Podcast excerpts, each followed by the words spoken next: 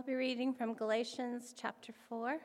It's found on page 974 in your Purec Bible. Starting verse 21. You who desire to be under the law, do you not listen to the law? For it is written that Abraham had two sons, one by a slave woman and one by a free woman.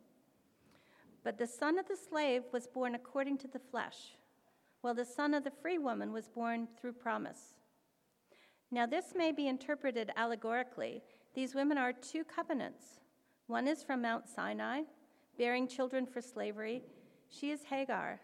Now, Hagar is Mount Sinai in Arabia.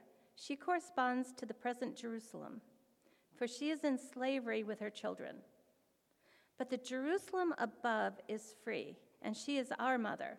For it is written, Rejoice, O barren one who does not bear. Break forth and cry aloud, you who are not in labor. For the children of the desolate one will be more than those of the one who has a husband. Now, you, brothers, like Isaac, are children of promise. But just as at that time he who was born according to the flesh persecuted him who is born according to the Spirit, so also it is now. But what does the scripture say? Cast out the slave woman and her son, for the son of the slave woman shall not inherit with the son of the free woman. So, brothers, we are not children of the slave, but of the free woman. This is the word of the Lord.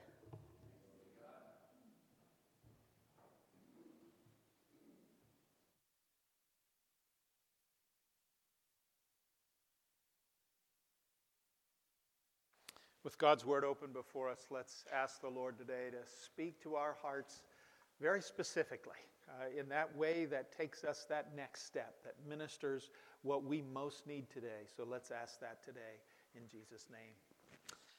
Father, we do come before you and bless you for your goodness.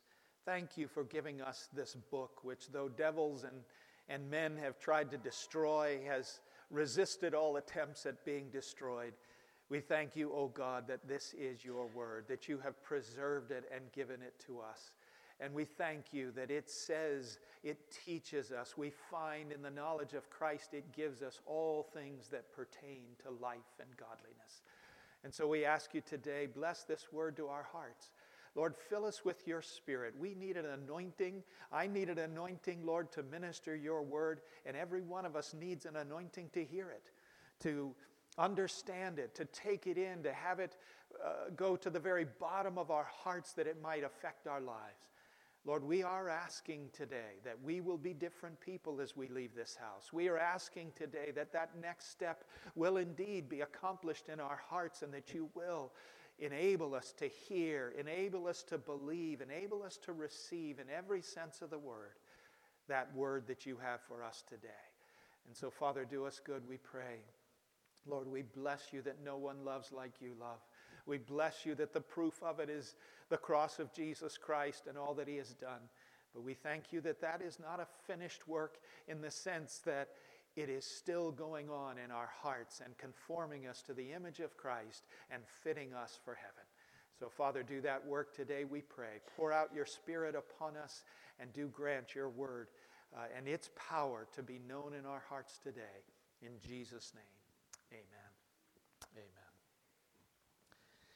Well, today we come to the end. We're coming to the end of chapter four. And if you'll remember the outline at the beginning, uh, each two chapter section had a particular emphasis. And so we're coming to the end of the section that is mostly doctrinal in character, but it's the section where Paul combats legalism.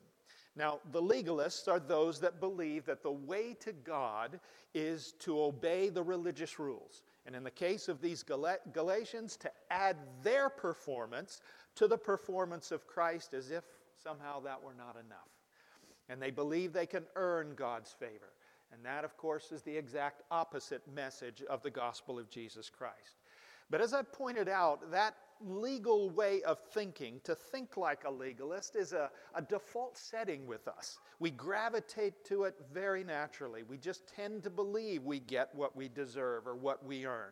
And, and thus, we very frequently, if not all the time, interact with God on the basis of our performance, how well we think we're doing or how poorly we think we're doing. But today, the Apostle Paul is going to give, as it were, a final blow against this legalism, the legalism of these false teachers that he was having to oppose in the Galatian church.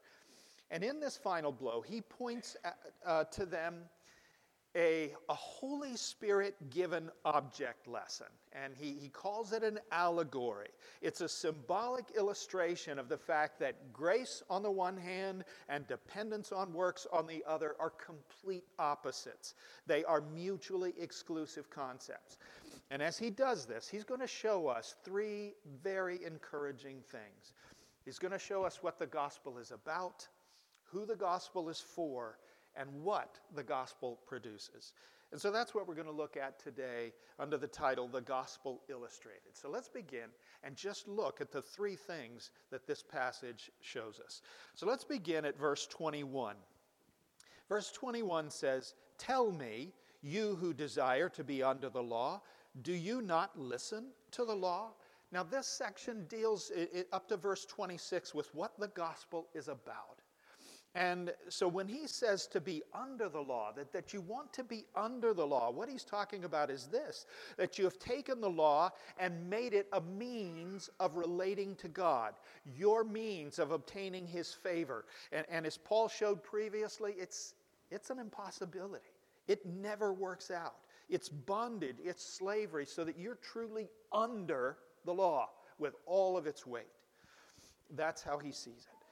But in the next verses, Paul is going to allude to a story from the life of Abraham. Now, I don't have time today to read uh, three chapters of Genesis so that we get the whole sweep of this story. So let me just summarize it for you. In Genesis chapter 15, God makes this glorious promise to Abraham that he is going to have a seed, a glorious seed. And this seed is going to be you know, so bountiful that it'll be like the stars in the heaven, you won't be able to count them. It'll be like the sand of the seashore, you won't be able to count it. That's the image that he uses. And so he says, You're going to have a seed. But of course, if you're going to have a seed, you have to have a child. You know, it starts there. So we get to chapter 16, and at this particular point, Abraham is 86, Sarah is 76, and so they begin to despair that this promise isn't going to be fulfilled. They grow impatient. And so, well, okay, maybe we, we got better get cracking here. We got to make this thing happen. And so, what they do is they, uh, Sarah says to Abraham, I will give you Hagar. I will give you, you know, my slave woman, and she will become a wife to you, and you can have a child by her so that this promise can be fulfilled. Now, it works. They have Ishmael, they have a son. But then we come to chapter 17. And in chapter 17, God comes to Abraham again. He says, I am your shield. I am your exceedingly great reward. And he spells out the terms, uh, the covenant terms that he is going to establish with Abraham and with his seed. And he makes a lot of promises in that context. Well, Abraham hears seed and he thinks, uh, Lord, may Ishmael live before you forever. And he says, Well, I've heard you. I'm going to bless Ishmael, but that's not what I'm talking about. No, Sarah is going to have a son. Sarah, your old wife, she is going to have a son. And this seed that I'm going to bless in a way that none other are blessed, this seed will be my work. It will not be your work.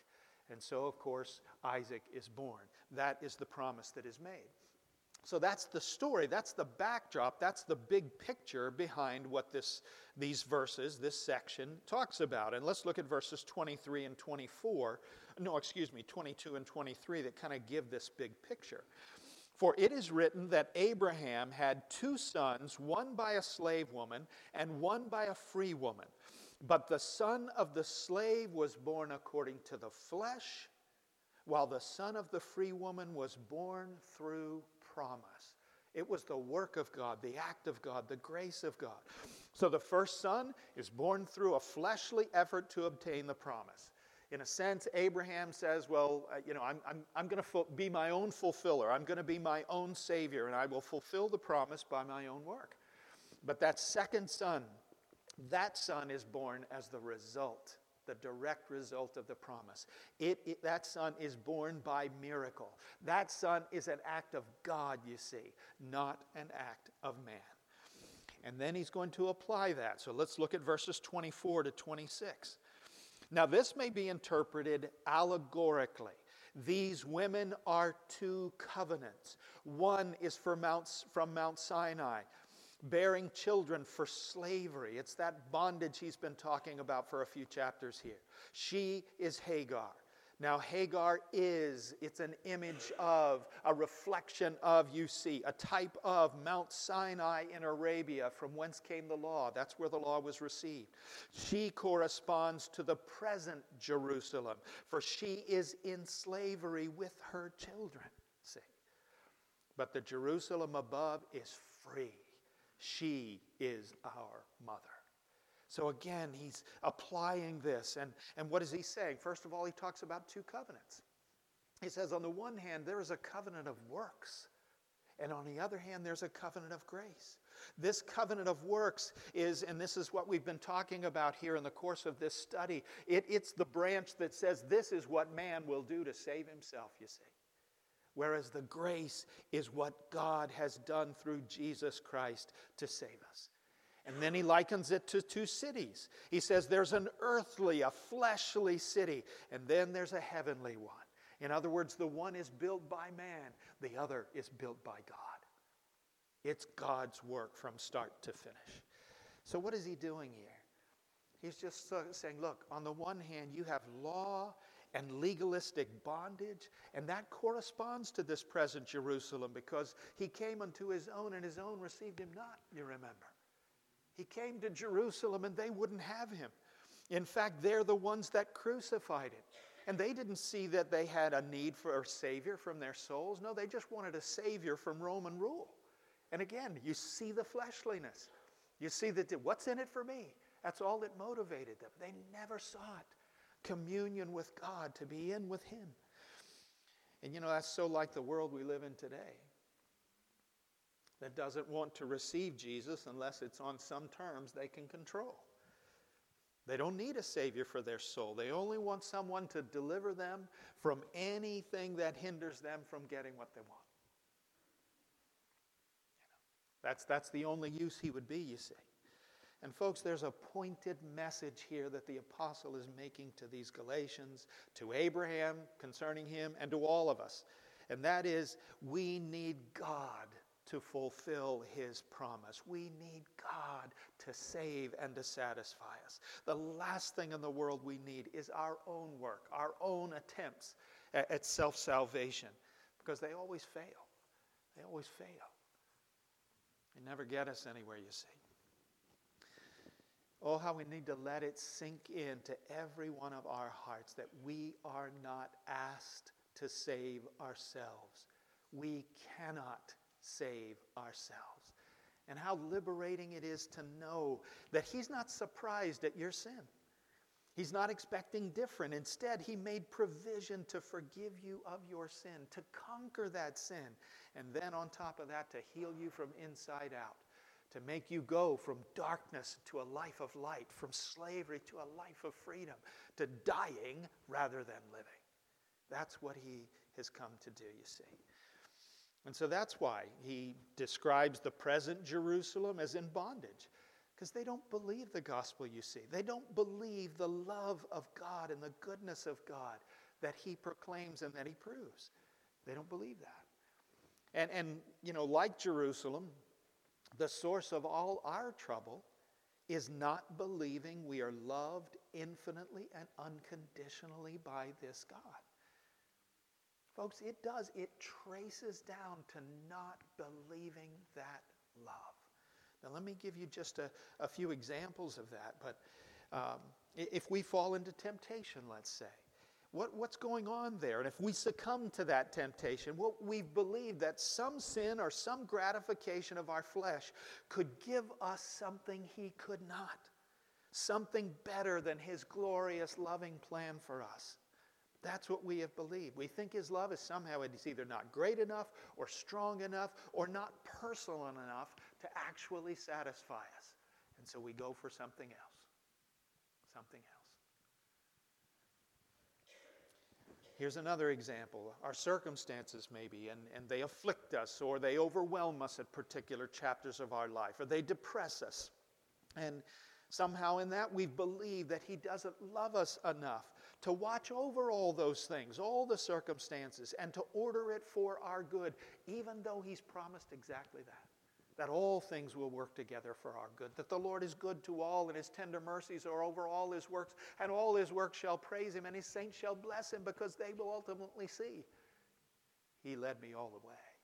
Ultimately, see. No, he, he intended that for good, as he always does.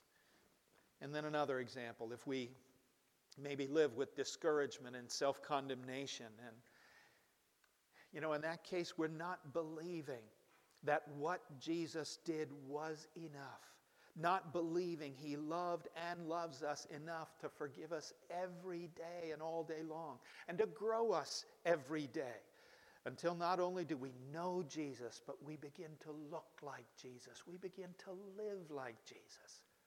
He's intended you and me, if we're in Christ, for nothing less than that. Nothing less than living Him.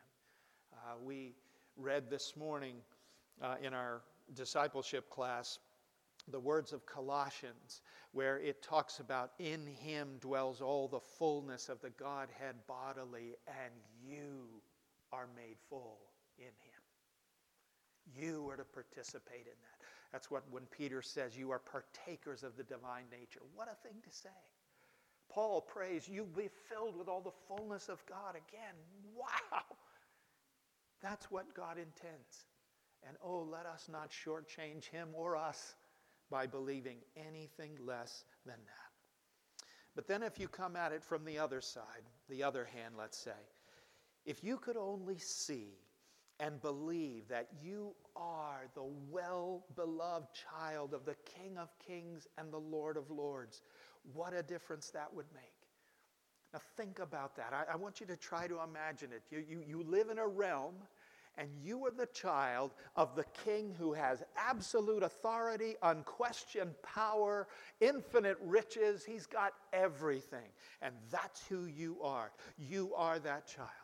No one has more power, more authority, or more love than your dad.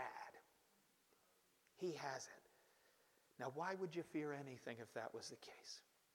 You're the favorite son or the favorite daughter of the king himself and you wouldn't fear what people think or what they say or what they do, you would have every reason to live in absolutely total confidence.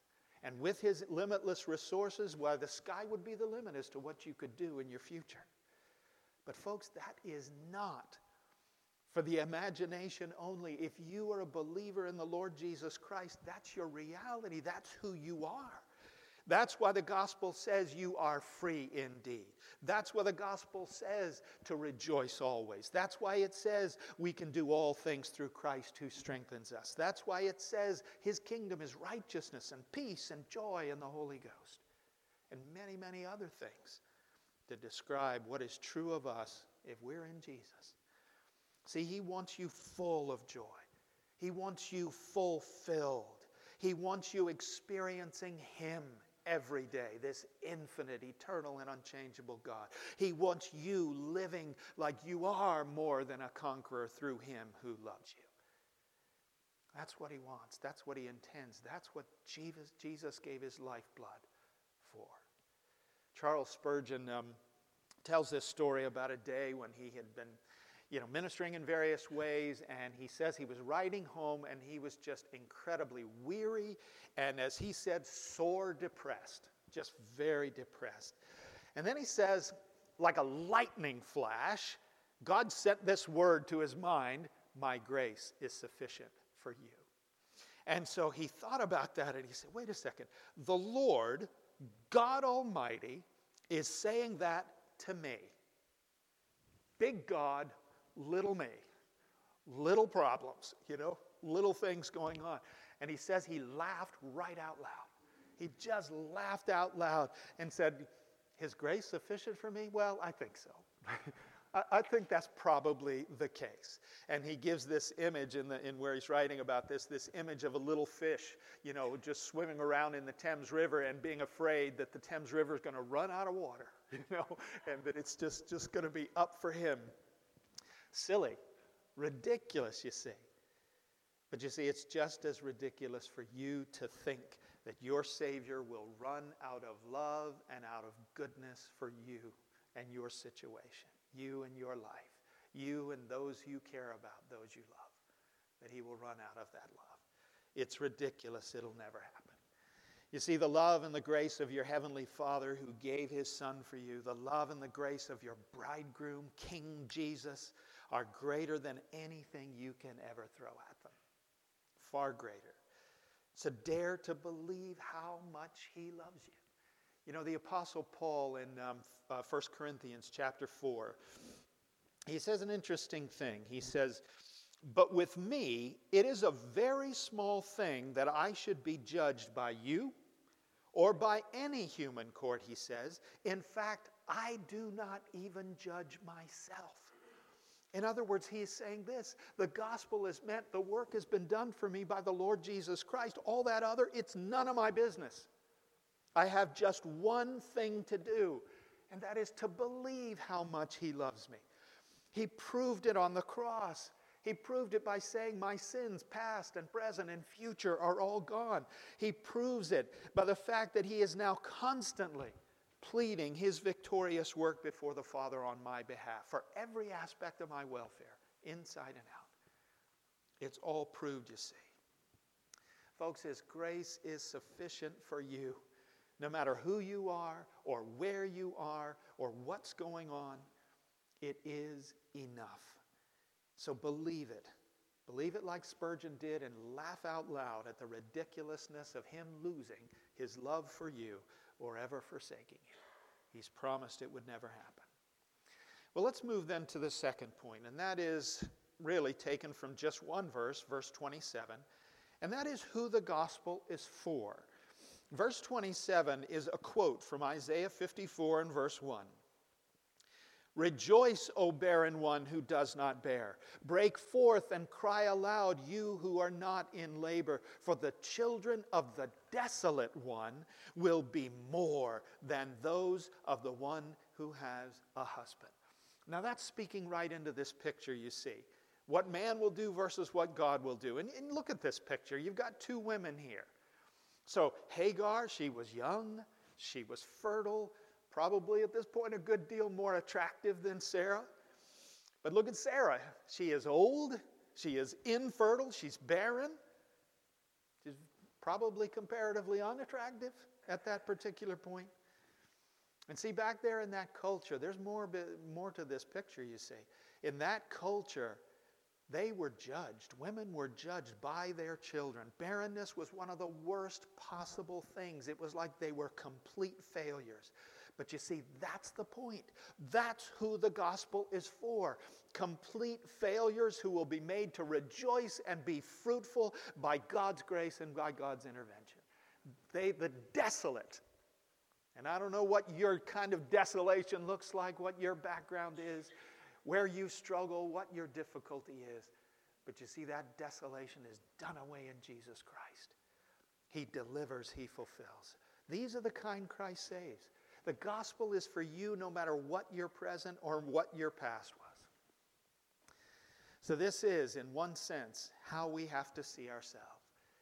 You know, see ourselves as just these, the barren ones who were loved into the most glorious fruitfulness a, a human being can have, loved in Jesus Christ. You remember that picture of the tax collector we've talked about many times who goes up to the, the temple to pray and he won't even lift his eyes. He's so conscious of his sin. He says, God, be merciful to me, a sinner. I don't care who you are, that's your testimony. Your sin is black, your sin is great, your sin is unexcusable, but God, but God, He wiped all that off the table. Now, when I say but God, I'm referring to Ephesians chapter 2, and, in, and it's such a glorious picture here that I don't want us to miss it. So, if you'll turn uh, your Bible a couple of pages beyond, you'll come to Ephesians chapter 2 and verse 1.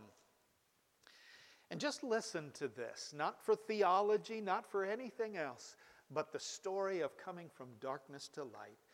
Ephesians 2, verse 1 And you were dead in the trespasses and sins in which you once walked, following the course of this world, following the prince of the power of the air, the spirit that now is at work in the sons of disobedience, among whom we all once lived in the passions of our flesh, carrying out the desires of the body and the mind, and were by nature children of wrath, like the rest of mankind.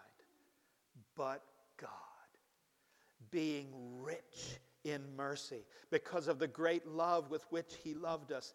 Even when we were dead in our trespasses, made us alive together with Christ. By grace you have been saved, and raised us up with him, and seated us with him in the heavenly places in Christ Jesus. I mean, your body's here, but it's on record in those heavenly places right there, right now, in Jesus Christ. Raised us up with him and seated us with him in the heavenly places in Christ Jesus, so that in the coming ages he might show the immeasurable riches of his grace in his kindness toward us in Christ Jesus. Let me stop there for a second. I read that and I think, man, it's going to take all eternity to tell how great those riches and that grace and that treasure and that goodness that he poured out on you and me, how good it is. Take all that time because it's that great. It's that good.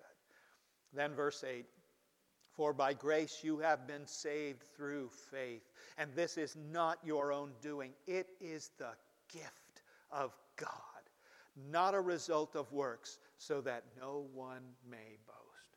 Folks, if we're in the Lord Jesus Christ, that's our story. That's us right there. Darkness to light, power of Satan unto God, death to everlasting, glorious, fulfilled life. That's our story, you say. So, what do we learn here? The gospel is for the worst of the worst.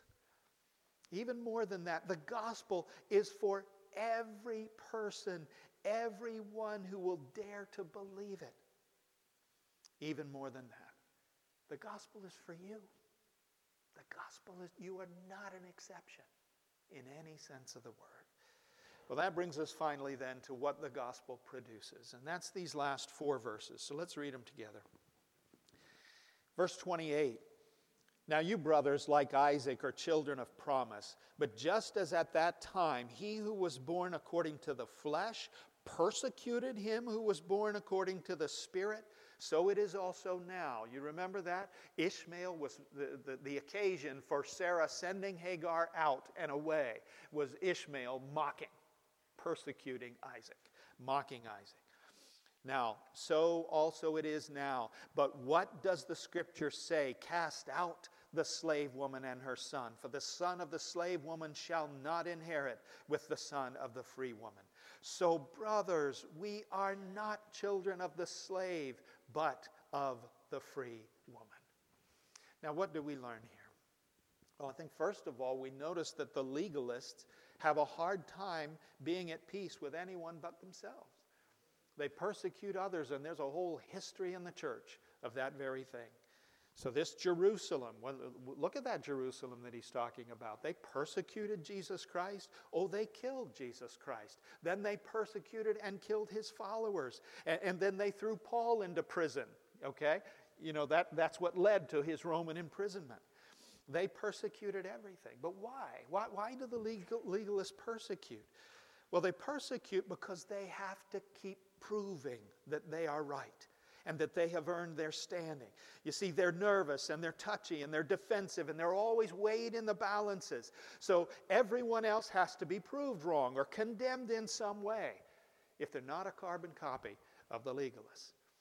And as you can see, that's bondage, that's slavery. That is not a happy place to be. And, and notice the solemn warning here cast out the bondwoman.